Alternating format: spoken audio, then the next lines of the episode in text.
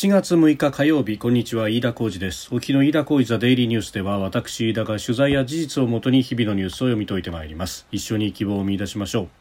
え今日取り上げるニュース熱海の土石流災害。えー、所在不明者は29人となっております。発生後72時間が経過しました、えー生存率が急激に下がるとされるこのリミットを超えてきたというわけであります。えー、それから2019年7月の参院広島選挙区をめぐる買収事件で、えー、公選法違反の罪で実刑判決を受けた河井克行元法務大臣から現金を受け取った地元の議員ら100人、えー、全員が一律不起訴となったというニュース。えー、それから中国と独仏ドイツ、フランスとの、えー、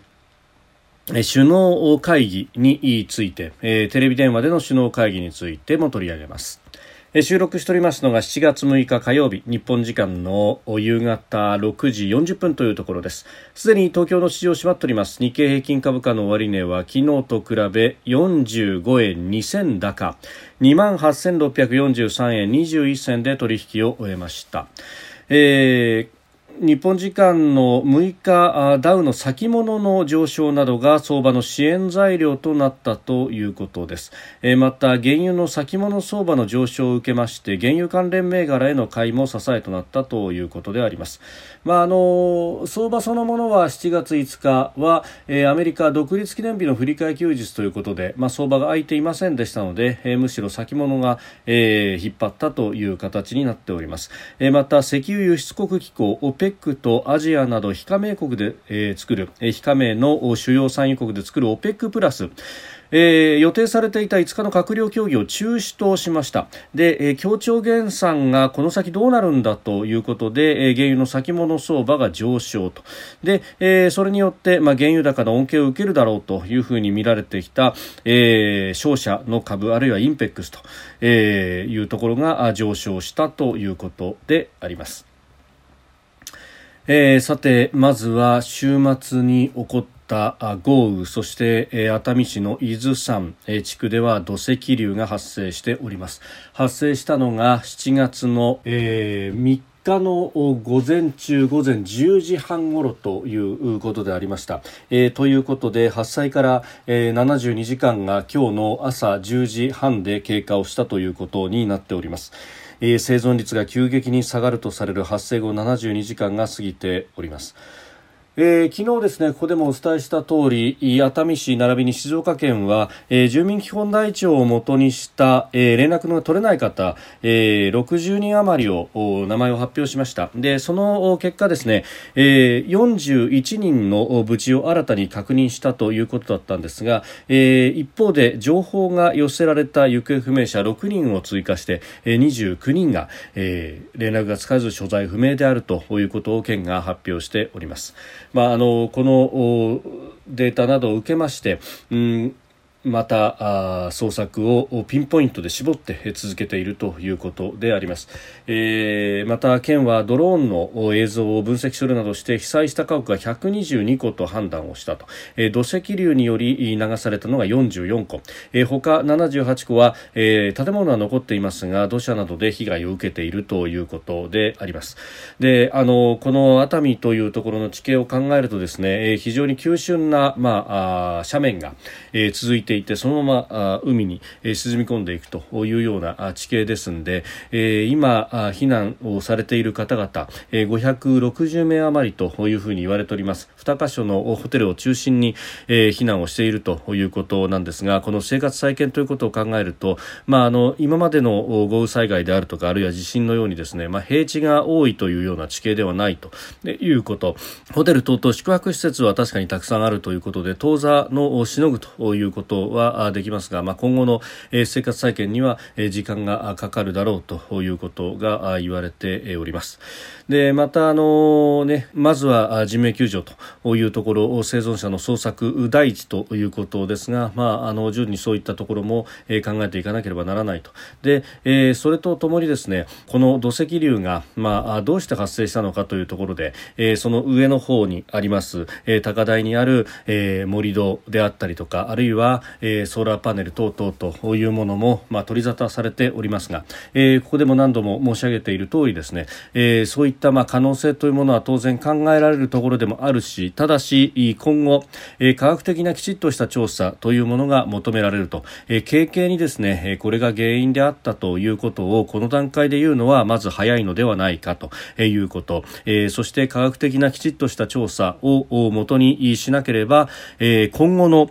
えー、教訓にも全くならないと、まあ、熱に浮かされたようにですねここで、あれが悪かったこれが悪かったということが果たしていいことなのだろうかということは一緒に考えておきたいいきたいと思いますが、え、そんな中ですね、え、今日小泉環境大臣が記者会見の中で、え、山林開発などで災害を招く恐れのある太陽光発電所の立地規制を検討する考えを示したということであります。で今のところですね県の調査で、え、この大規模土石流と、えーえ太陽光パネルの因果関係確認されていないんですけれども、え小泉大臣はあ急傾斜地への設置を懸念する地域もありここに建てるべきではないという対応も必要ならやるべきだと述べたと、まあ、これ一見前向きのように見えるんですけれども、え例によってですね世論に何かおもねるような形で、え科学的な根拠なく見直すというポーズを示すということが私は果たしていいのだろうかということは非常に懸念するところです。あのやっててる感だけ出してですね、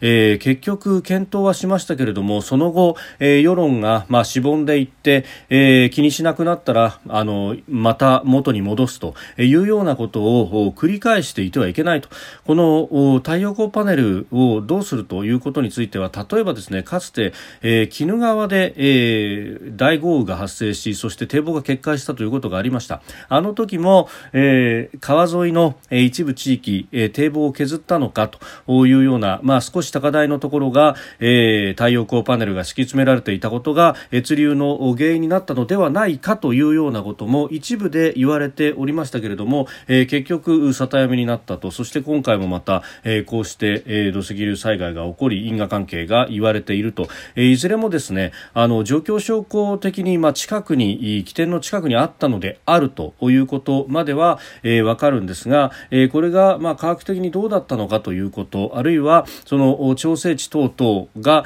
えー、設置されていなかったと、まあ、調整池があったところであれだけの豪雨が続いたとやや強い雨がこれだけ長い時間続いたということが、えー、どこまでこの土石流災害の備えになったのかどうかというのは別途検証が必要ですしあるいはあそういったことが今後、えー、気候の変化によって想定されるのであればもっと大きな調整池を作らざるを得ないという、まあ、そういった法律の改正等々も必要なのかもしれませんしあるいは、えー、山間部への、えー、太陽光パネルの設置というものそのものをもはや考え直すべきなのかもしれません、えー、いずれもかもしれないというエクスキューズがつくものであって、えー、これはまずこの土石流災害で、えー、太陽光パネルあるいは、えー、この盛り土というものがどこまで影響があったのかということ地質学であったりとかえー、まあ、あの、様々な角度からの検討が必要であったということで、えー、ありましょうし、そういった結論をもとにして、えー、今後の対応というのも考えていかなければいけない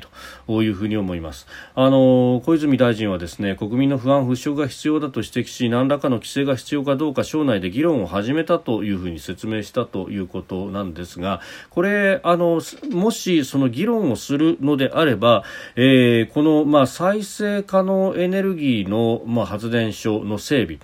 えー、環境省もまあもちろん一噛みするところではありますが他方、えー、経済産業省も当然ながら、えー、これ民業ですから、えー、所管ということにもなるということであります。えー、こことの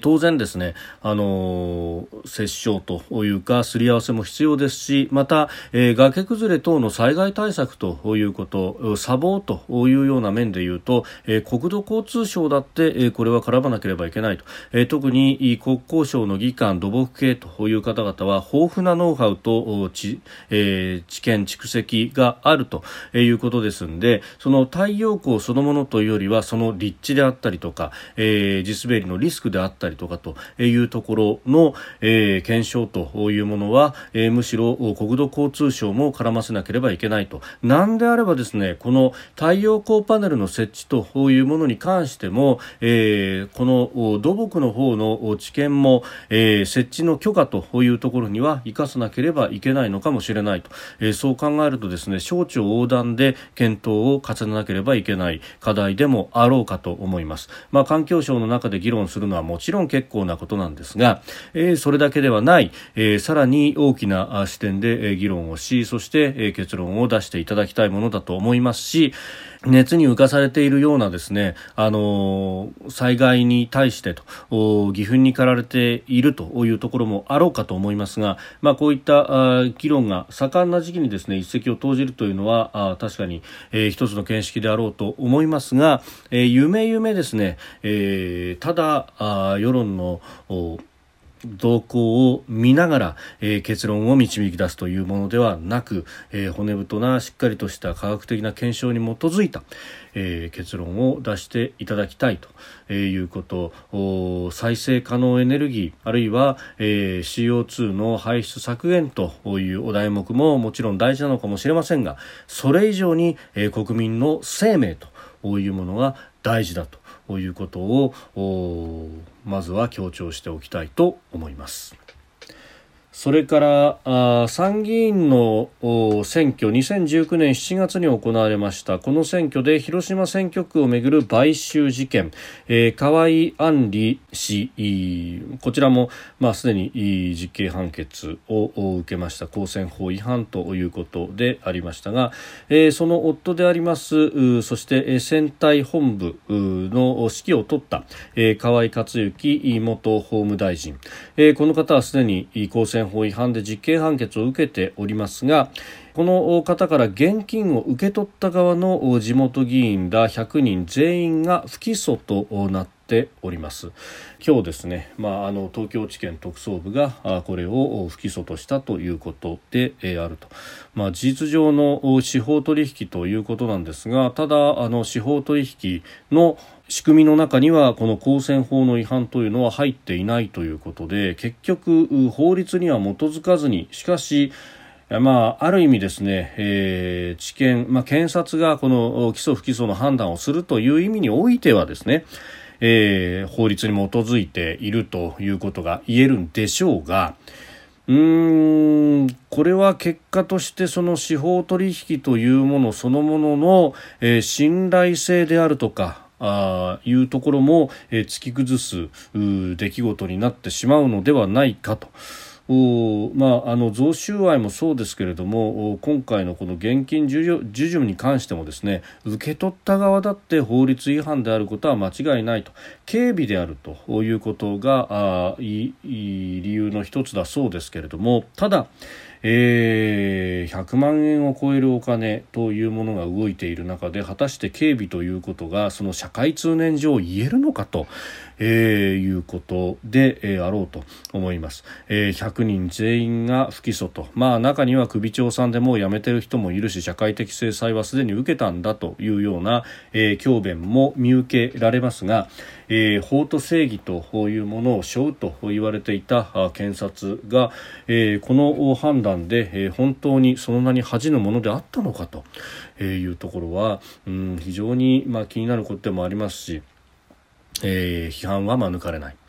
で、えー、これに関してですね、まあ、あの放送会であるとか、えー、からあの声が上がるべきだと思いますし、えー、今後の検証というものが必要になろうというふうに思います。えー、ある意味その、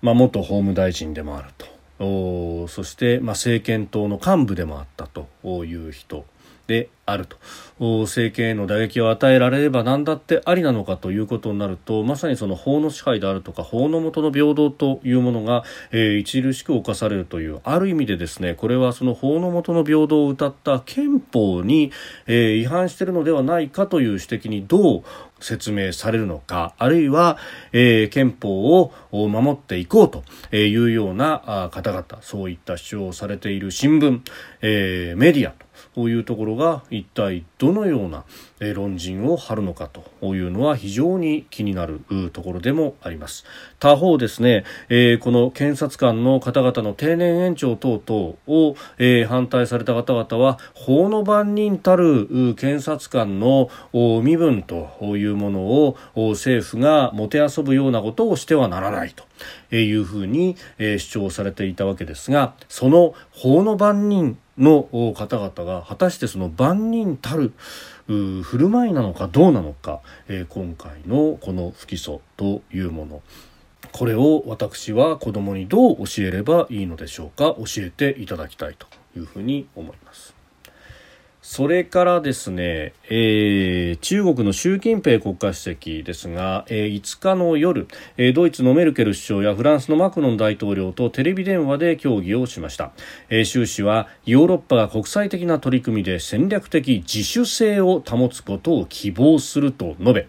えー、ヨーロッパがアメリカによる対中包囲網に加わらないように牽制をしたということで、えー、あります。で、あの独仏の、ね、首脳との協議は4月以来ということ、まあ、あのサミットの前にも、えー、G7 サミットの前にも協議をしていたということでありまして、まあ、それが終わった後にまた協議をしたということです。で、えー、習氏は対話や連携を強化するように望んでいるが主権や安全発展利益は断固として守るというふうに発言し、まあ、あの G7 でですね、えー、合意をした、えー、ところの人権であるとか法の支配というものあるいは新疆ウイグル自治区ウイグル人の方々の人権侵害であるとか、えー、香港への弾圧統制強化というところをめぐって、えー、サミットでは一致して、えー、これに対して批判をしていくんだ対抗していくんだということが盛り込まれましたけれどもいやもうそんなことは意に介さないと売られた喧嘩なら買うぞというような、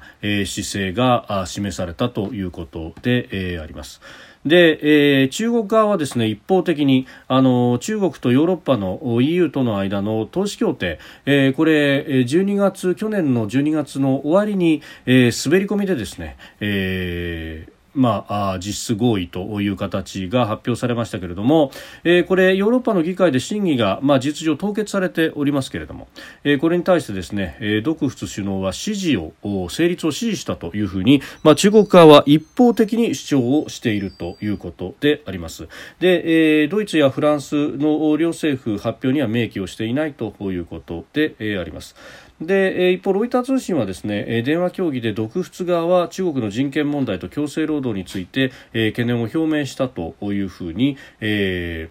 ー、フランスの大統領府が明らかにしたと報じております。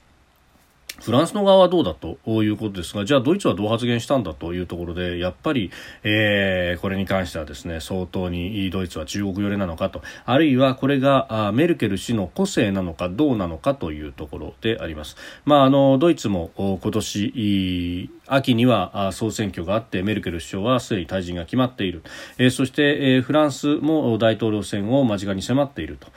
いうところで、まああのある意味政権の末期にですね、えー、最後っぺのように融和的なものを出してくるのかどうなのか、えーえー、そういえばあ台湾でも馬英九政権、えー、本当に末期もう総統選で敗れた後ですが、えー、習近平国家主席とシンガポールで会うというようなですね、えー、最後に重大な融和というものをこう引き出したというようなこともありました。今回もまあそれを狙っているのかというところでもありますが、えー、西側諸国一致して、えー、ここは行かないといけないと。G7 ではすでにそういった声明が出ておりますがやっぱりヨーロッパの国々特にドイツというところのこの弱腰というものが目立つ、えー、結果にもなっております。まあ、この辺はですねきっちり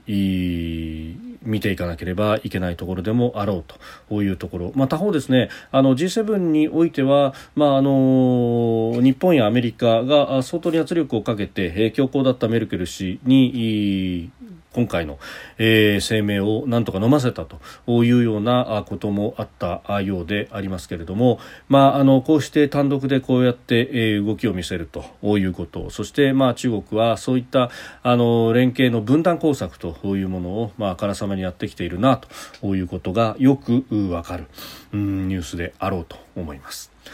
飯田小泉デイリーニュース月曜から金曜までの夕方から夜にかけてポッドキャストで配信しております。番組ニュースに関してご意見感想飯田 TDN アットマーク Gmail.com までお送りください。飯田小泉デイリーニュース。また明日もぜひお聞きください。飯田浩司でした。